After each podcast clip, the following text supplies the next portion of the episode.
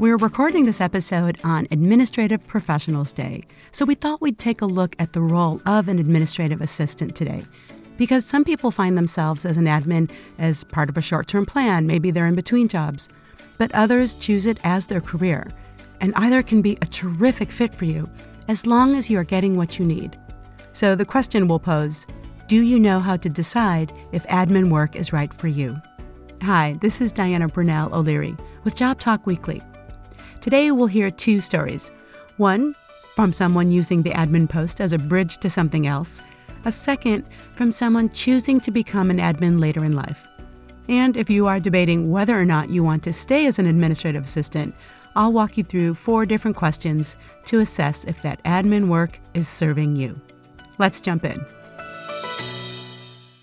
Okay, full confession the first story is my own because when I was in my early 20s, I was an administrative assistant. I had completed my bachelor's, but still working on my graduate degree. So I was working as a secretary, yes, that's what we still called them, during the day and finishing grad school at night. It was a full time job with really good benefits and pay, and I liked it. Eventually, it was time for my performance review. I was ready and I was excited. I had notes and questions, and I walked into my boss's office, sat on the edge of my seat.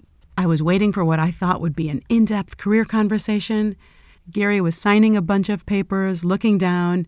He didn't even look up when he started with, I think you should leave. And I sat frozen, not sure what he meant because I was pretty sure that I was a really good employee, so I was shocked by what that meant. He said, Look, you're terrific and you're finishing your degree, but everyone here is going to always think of you as the secretary. I think the best thing for you to do is to find a job someplace else where you'll have a fresh start. So, not quite what I expected for my first big performance management conversation, but Gary was right. And women had a tough enough time back then in corporate finance. Most people knew me as a secretary, especially since I was in human resources. I knew everyone. So it took me about another year before I left, but at least I knew why I was staying. I was finishing that grad degree, getting tuition reimbursement, thank you. I loved working in downtown Chicago, and I was making good money to live on my own. But then I finished that degree, and about three months later, I left. That was my plan, and I stuck to it. But I got a lot out of it. I learned a lot about the world of work and corporations, so I'm grateful for that experience. But what if being an administrative assistant is your career of choice and one that you pursue? That's our second story.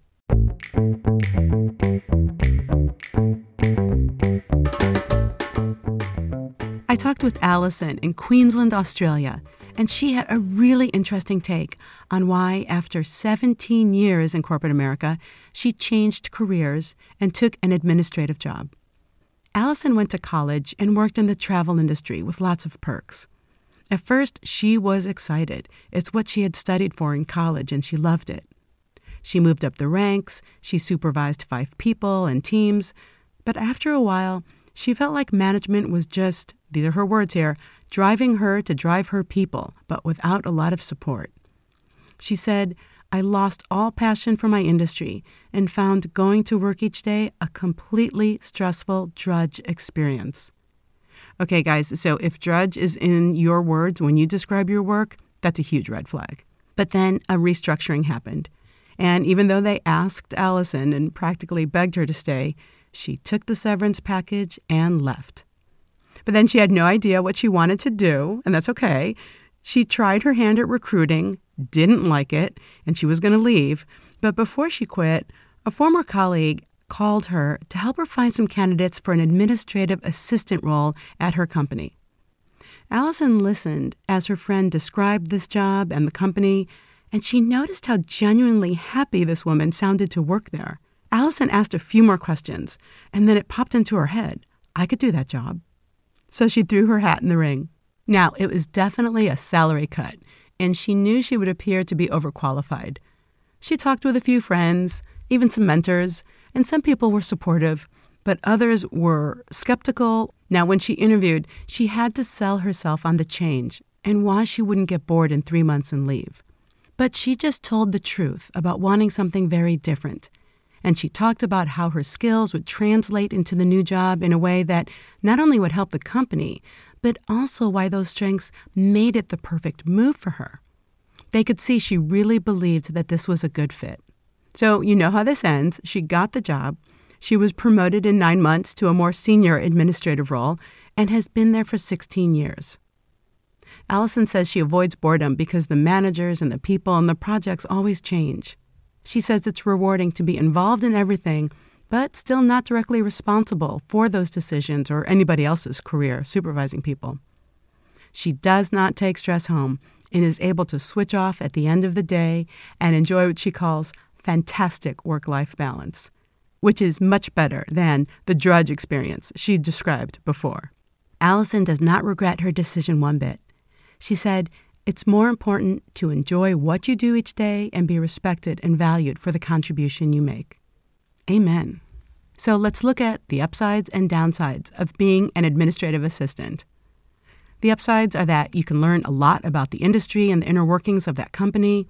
You see the decision making process without being directly responsible for those outcomes. You meet a lot of people, and hopefully, you have less stress and pressure than a management job.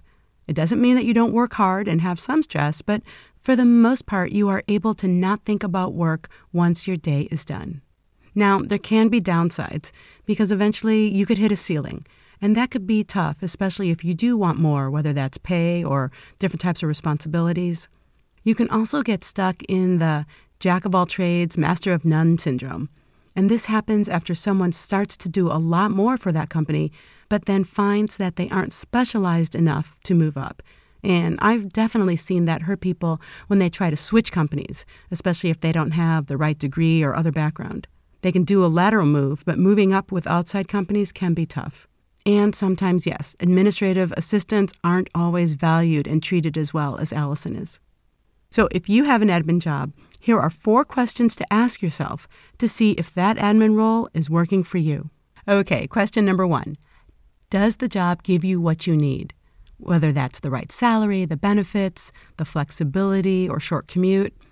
If you took an admin job for one of these reasons or a combination, make sure to assess once a year that you're still getting what you need.